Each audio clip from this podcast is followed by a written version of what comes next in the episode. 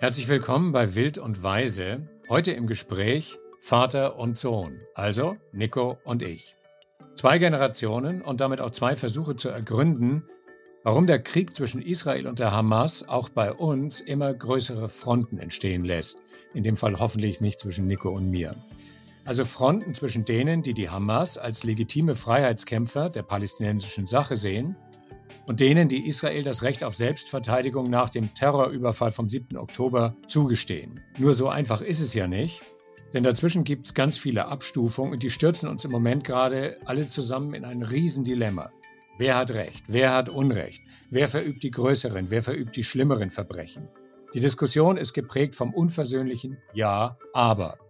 Und jetzt wollen wir mal sehen, wie es uns dabei geht, Nico und mir, Disclaimer, wir sind natürlich keine Experten für irgendwas in Bezug auf diesen Krieg, sondern wir sind, so wie viele andere, wie ihr wahrscheinlich auch, die einfach versuchen damit umzugehen, was das alles für uns heißt. Lasst uns anschließend bitte wissen, wie es euch damit geht. Darüber würden wir uns sehr freuen. Und damit geht's los.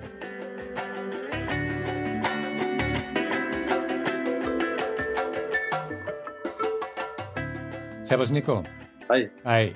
Ich bin gespannt. Ja, wa warum bist du gespannt? Naja, weil, weil diese Podcast-Episode jetzt auf äh, Meinungsverschiedenheiten fußt, die wir im Privaten hatten. Und jetzt bin ich gespannt, wie wir das vor allen anderen aus, äh, austragen. Also, okay. Worum geht's? Ich habe die antisemitischen Postings gelesen auf dem internationalen Account von Fridays for Future. Und ich war der festen Überzeugung, dass bestimmte Dinge, die dort behauptet wurden, nämlich dass die militärische Reaktion auf den Überfall äh, vom 7. Oktober, äh, die wurde dort als Genozid, also als Völkermord bezeichnet. Und das konnte ich für mich nicht stehen lassen. Du warst da etwas anderer Meinung und äh, du wolltest, dass man die Dinge differenzierter betrachtet. Und wir haben, weiß nicht, anderthalb, fast zwei Wochen intensiv darüber diskutiert, wie dieses Video auf Instagram denn tatsächlich zustande kommen kann, sodass wir alle dahinter stehen und haben am Schluss sagen wir mal so, eine, einen Kompromiss gefunden, der uns beide einigermaßen zufriedengestellt hat. Aber ähm, Nico, was hat dich an mir während dieser anderthalb Wochen, die wir diskutiert haben, am meisten genervt? Ach, ja, gute Frage. Also ich glaube, was, was für mich in diesem Moment ein bisschen schwierig war, war, dass du, dass das Video aufgenommen wurde mit so einer, mit so einem so, das ist es Gefühl. Und ich glaube, in so einem Konflikt wie diesem, der so kompliziert ist, da, da ist es einfach wirklich notwendig, sich immer differenzierter äh, aus, auszudrücken und immer auch irgendwie im Kontext des Konflikts zu bleiben. Ich glaube, was am Anfang ganz viel passiert ist, und da kann ich gleich noch ein bisschen was dazu sagen, weil ich glaube, dass es mir auch passiert, ist den Angriff der Hamas äh, als ein Angriff in einem Vakuum zu sehen und dann zu sagen, oh, das ist ja, das ist ja, ähm, also das ist, das ist, das passiert, da gibt es gar keinen längeren Konflikt, sondern das passiert alles gerade jetzt. Und ich glaube, wenn man da, wenn man den, wenn man in diesem Konflikt den Kontext aus den Augen verliert, dann verliert man die Differenzierung. Okay, da haben wir einen klaren Unterschied schon mal zwischen uns. Ich glaube, uns trennt gar nichts, wenn es darum geht, das Leid der palästinensischen Bevölkerung jetzt infolge von dem Überfall der Hamas auf Israel, ähm, es trennt uns gar nichts, dass wir das beide grauenhaft finden. Der Unterschied, in, in dem wie wir die Dinge sehen, besteht darin, dass ich glaube, die Sache mit der Kontextualisierung ist auch eine wunderbare Möglichkeit, Antisemitismus frei im Lauf zu lassen. Ja, weil du dann immer sagst, ja, das muss man immer im Kontext sehen. Und der Kontext ist aber die seit Jahrzehnten andauernde Besatzung des Gazastreifens und der Umgang der Israelis mit dem, äh, mit dem Westjordanland. Und Kontextualisierung bedeutet, dass man den Überfall der Hamas auf Israel nicht mehr als das bezeichnet, was er ist, nämlich ein grauenhafter, mörderischer Überfall, der als solcher bezeichnet werden muss, meiner Meinung nach. Also da braucht es keinen Kontext, sondern das ist Fakt. Und viele scheuen sich davor zurück und das öffnet durch die Hintertür dem immer schon grassierenden Antisemitismus ganz neue Eingangspforten und die werden im Moment von vielen Leuten durchschritten, meiner Meinung nach. Und da sieht man natürlich die, äh, die Trennung, die wir in unseren Argumenten haben, weil für mich ist die Kontext, Kontextualisierung ist das A und O. Anders kann man diesen, diesen Konflikt nicht einschätzen, keine Stellung beziehen. Man kann nicht Stellung beziehen, indem man sich jeden individuellen äh, Angriff oder jede individuelle Bombe anschaut und dann sagt, ach, das ist jetzt eher so und dann bin ich eher auf der Seite und das ist jetzt eher so und dann bin ich auf der Seite, sondern es muss alles, alles passiert in einem Kontext. Und ich glaube, es ist ganz wichtig, ähm, weil, weil du den Begriff Antisemitismus so, der, der kommt dir so leicht über die Lippen und ich würde dann immer ganz gern mal verstehen, was denn jetzt wirklich daran antisemitisch ist, zu sagen, das passiert alles in einem Kontext, ähm, weil die, die Besatzung des Gazastreifens und die Blockade des Gazastreifens und die Lebensumstände im Gazastreifen sind auch ein Fakt. Von dem her einfach diesen Fakt auszusprechen, ist ja nicht antisemitisch. Und da muss man dann diese, da ist die Abgrenzung ganz wichtig, dass es nicht darum geht, äh, das Judentum in die Schuld zu nehmen oder jüdische Menschen dafür äh, in die Schuld zu nehmen, sondern ganz klar die, die rechtsextreme israelische Regierung und, und, und, und that's it. Also ich würde jetzt niemals sagen, das ist die Schuld von irgendwelchen jüdischen Menschen. Und ich finde, nur weil ich das jetzt einfach mal auch gern da klarstellen will, der Anstieg von antisemitischen Attacken in, in Europa ist natürlich schrecklich und wir wollen das nicht.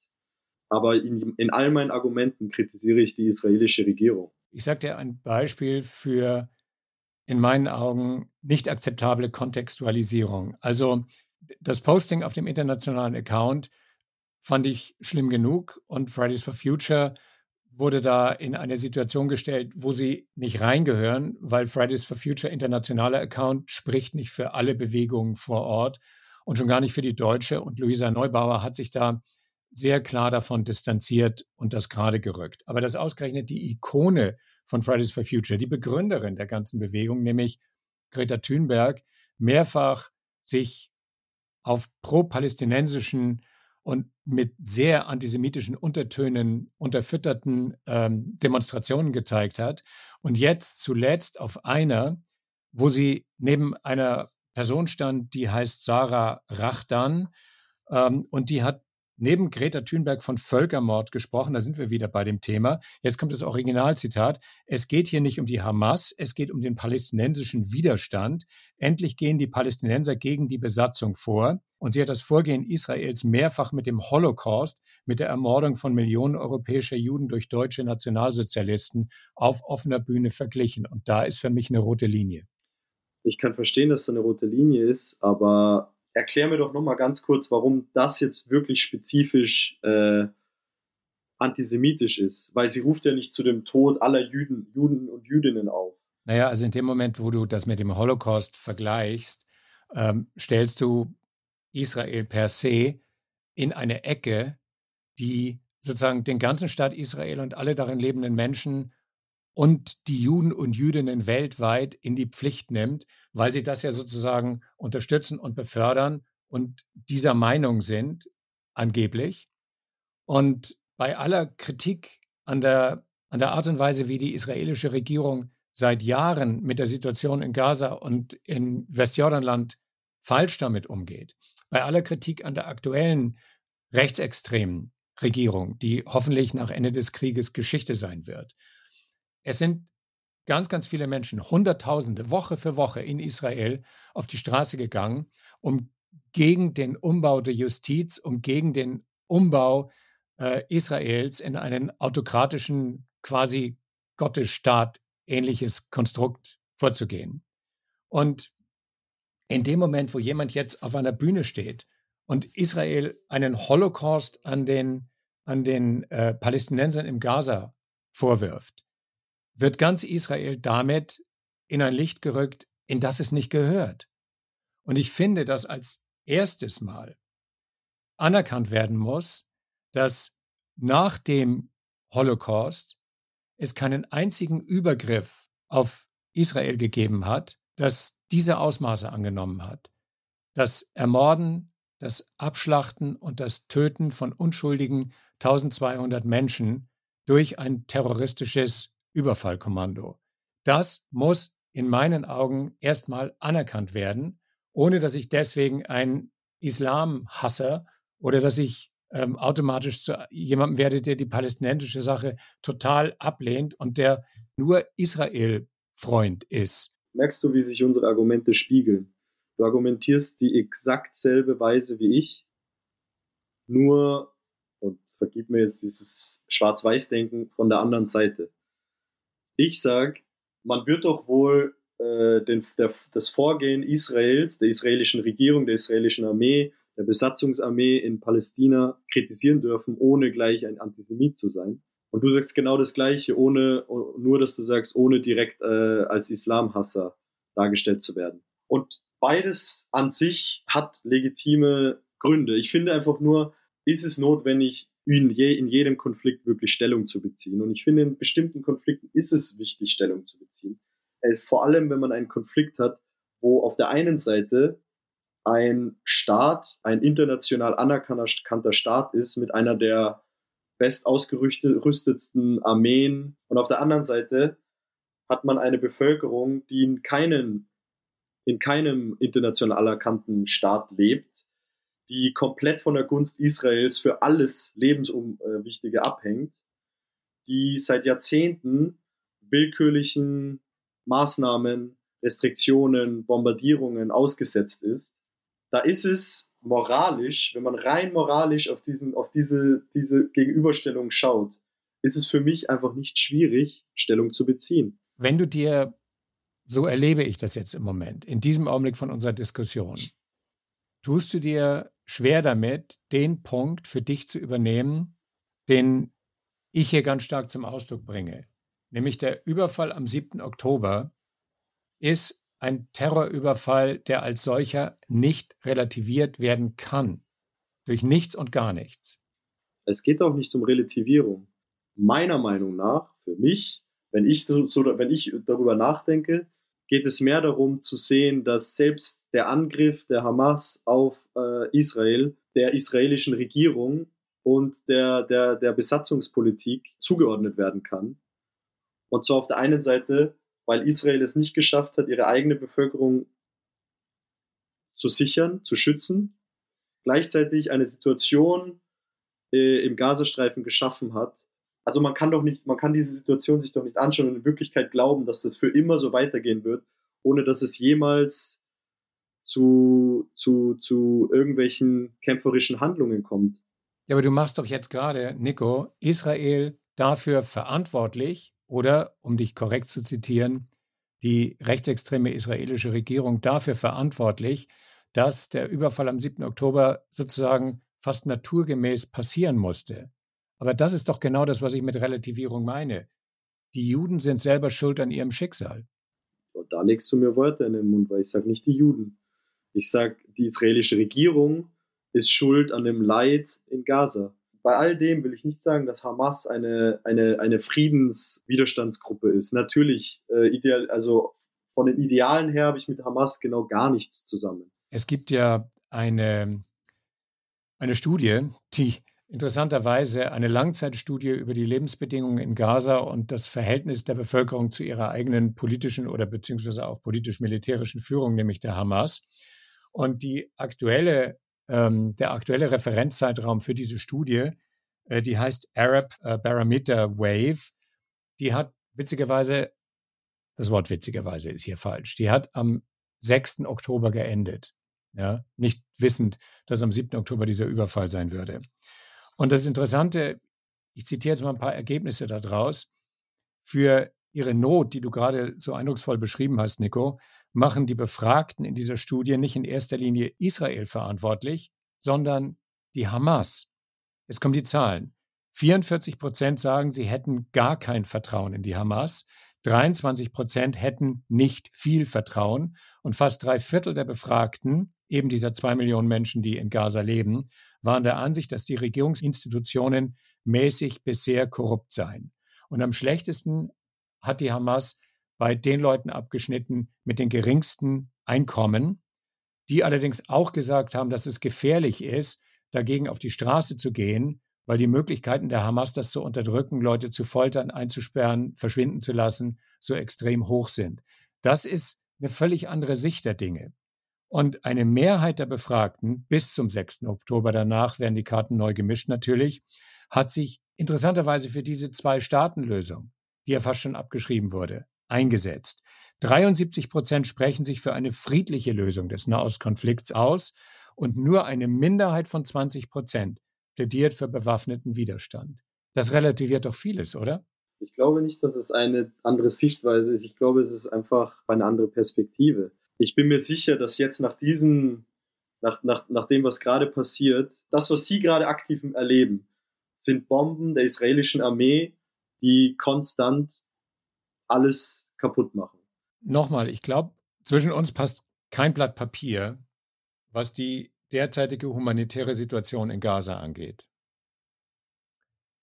Ich bin extrem verstört über die tausende Opfer, die es gibt.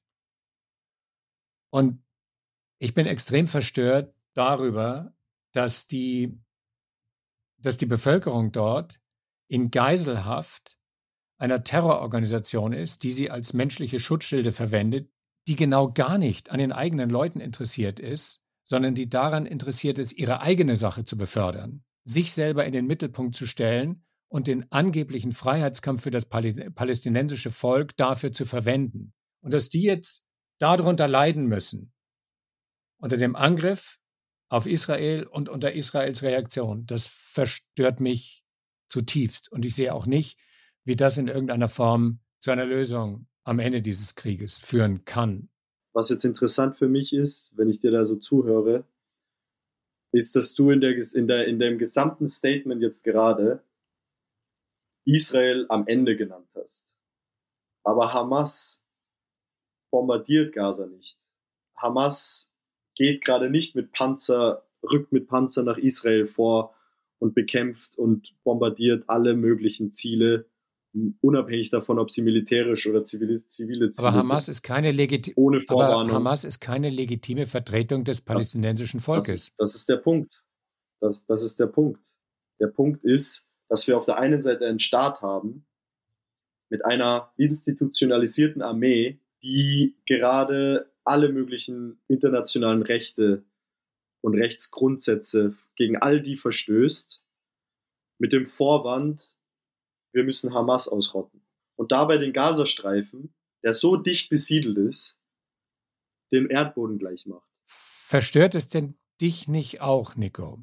Das ist eine ganz ehrliche Frage jetzt. Verstört es denn dich nicht auch, dass diese Organisation, wo wir uns einig sind, dass die eine Terrororganisation ist, jetzt in vielen linken Kreisen, denen wir uns ja sozusagen auch zugehörig fühlen, als legitime Widerstandsorganisation für das palästinensische Volk dargestellt wird und das gekoppelt wird mit einer mit einem Aufstieg des Antisemitismus, mit anti-israelischen und anti-jüdischen Ressentiments, die immer im Untergrund geschlummert sind, aber die genau dadurch befördert werden von Linken, von Menschen, die sich für Dinge eingesetzt haben, für die wir uns auch eingesetzt haben.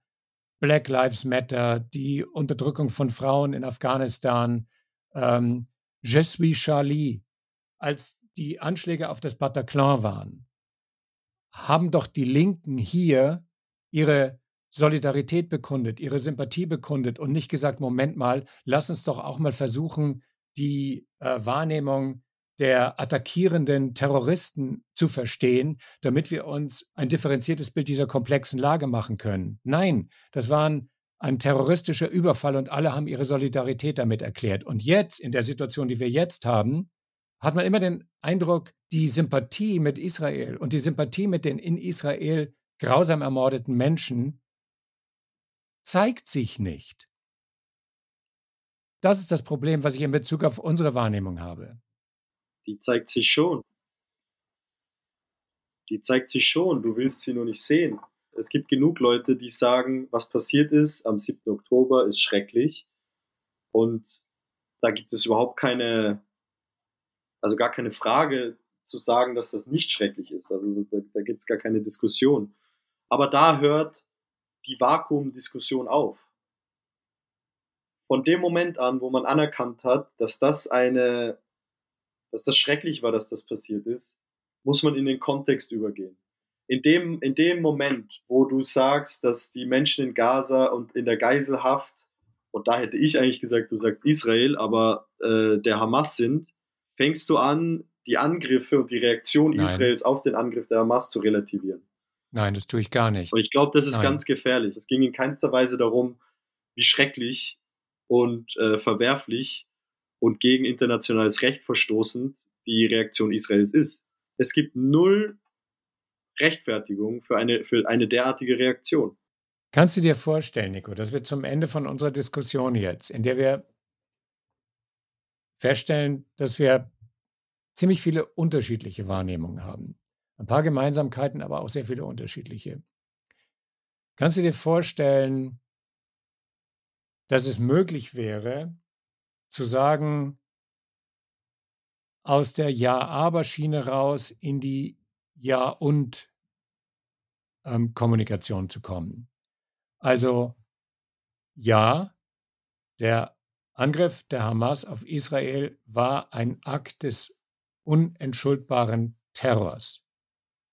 Und die Reaktion Israels darauf ist eine, die jetzt grauenhafte Umstände schafft. Ein Terrorakt. Nein, sie ist kein Terrorakt, Nico, weil sonst würdest du, sonst würdest du Israel das Recht auf Selbstverteidigung absprechen und das ist ein Ding der Unmöglichkeit in meinen Augen. Ja, aber die, äh, das Recht, Israel das hat Recht, das Recht, sich das Recht auf Selbstverteidigung. Israel hat das Recht auf Selbstverteidigung, aber damit geht nicht einher das Recht auf völkerrechtswidriges Vorgehen. Das passiert aber im Moment. Das bedeutet aber nicht, dass das Recht auf Selbstverteidigung erlischt dadurch. Okay, wenn wir sagen, eine Grenze des, des Rechts auf Selbstverteidigung wäre, zivile Ziele anzugreifen, dann hätte, dann wären die Grenzen de, des Rechts auf Selbstverteidigung mit dem ersten Tag der Reaktion Israels erreicht. Und damit sind wir in einer Situation, die so kompliziert ist, dass kaum jemand von uns die Dimension wirklich erfasst und dann in eine so intensive Diskussion darüber einsteigt, wie wir das jetzt gerade tun, sondern es zählen die Vereinfachungen. Ich rede jetzt hauptsächlich von der Diskussion in sozialen Medien. Ähm, sehr, sehr viele sogenannte Qualitätsmedien oder wie man so abschätzig sagt, Mainstream-Medien versuchen sehr wohl den palästinensischen Blickwinkel immer wieder zu befördern. Da rede ich vom öffentlich-rechtlichen Rundfunk, immer wieder hier in Österreich vom ORF, immer wieder von der Zeit, immer wieder vom Spiegel, immer wieder von der Süddeutschen Zeitung, immer wieder. Aber in den sozialen Medien ähm, herrscht oft genug eine Art von Meinungsterror. Und wenn irgendjemand was pro-israelisches sagt, kommt er in einen Shitstorm sondergleichen. Was ist denn mit den ganzen Menschen, die aktuell äh, die New York Times verlassen, die New York Times verlassen müssen, weil sie sich ganz öffentlich für pro, also als pro-palästinensisch aussprechen. Das passiert auf der anderen Seite kaum. Und ich weiß, es ist, ich, ich, ich will gar nicht in so ein schlimmer für die eine, schlechter für die andere Bababa-Diskussion äh, kommen. Aber ich, ich glaube, du bist äh, aus Deutschland, ich bin halb deutsch, halb österreichisch und natürlich haben Leute, die aus diesen Ländern kommen, außer du bist jetzt ein hartgesottener Antisemit, hast du eine gewisse geschichtliche Schuld, mit der wir umgehen, weil wir das Jahr ein, Jahr aus im Geschichtsunterricht lernen äh, die Geschichte des Nationalsozialismus, des Holocausts und all das. Und ich frage mich oft, ob die geschichtliche Schuld, die ja auch vollkommen gerechtfertigt ist und auch da sein sollte, weil nur so werden wir dem das immer im Kopf behalten, ob das die Argumentation auf die, ob die, ob das die Sichtweise auf diese aktuelle Lage vielleicht ein bisschen beeinflusst. Manchmal habe ich das Gefühl, du hast diesen Filter, aber das wird passieren sowieso schon vor dir wenn du dann irgendwas siehst, was, was äh, Israel kritisiert, ist dieser Filter schon direkt erfüllt und, und dein Kopf geht direkt zu der Annahme, dass die Terror verherrlichen, die Menschen, die das sagen. Naja, Ausgangspunkt unserer Diskussion waren ja die Postings auf dem internationalen Account und die in meinen Augen extrem bedenklichen Auftritte von Greta Thunberg. Und das ist eine Art von Relativierung der Situation, die ich für mich nicht akzeptieren kann. Ja, also da ist mein Filter da. Natürlich, klar. Aber was sagst du denn, was sagst du denn zu der Tatsache, dass du Deutscher bist und mit der, mit der geschichtlichen Schuld nicht jetzt lebst? Weil natürlich beeinträchtigt die uns jetzt nicht in, im alltäglichen Leben, aber die natürlich da ist. Also man merkt es ja ganz klar bei deutschen PolitikerInnen. Ja, und ich finde, das muss ja auch die Grundlage von allem bleiben. Denn wenn es jetzt auf pro-palästinensischen Demonstrationen heißt, sie fordern die Freiheit Palästinas from the river to the sea, dann heißt es ja nichts anderes als dem der Absprache der Existenz Israels als eigenständiger Staat. From the river to the sea heißt die Auslöschung Israels und damit die Auslöschung der dort lebenden Menschen. Und das ist eine Relativierung der, dessen, was du gerade beschrieben hast, der deutschen, der österreichischen Schuld, die eine Hypothek bleibt, die nicht abgebaut werden kann. Und was jetzt im Moment passiert, ist der Versuch von sowohl rechts als auch linksextrem denkenden Menschen, die Gunst der Stunde zu nutzen, um damit aufzuräumen. Und das ist das, was ich dir als Deutscher dazu sagen kann. Das halte ich für extrem gefährlich.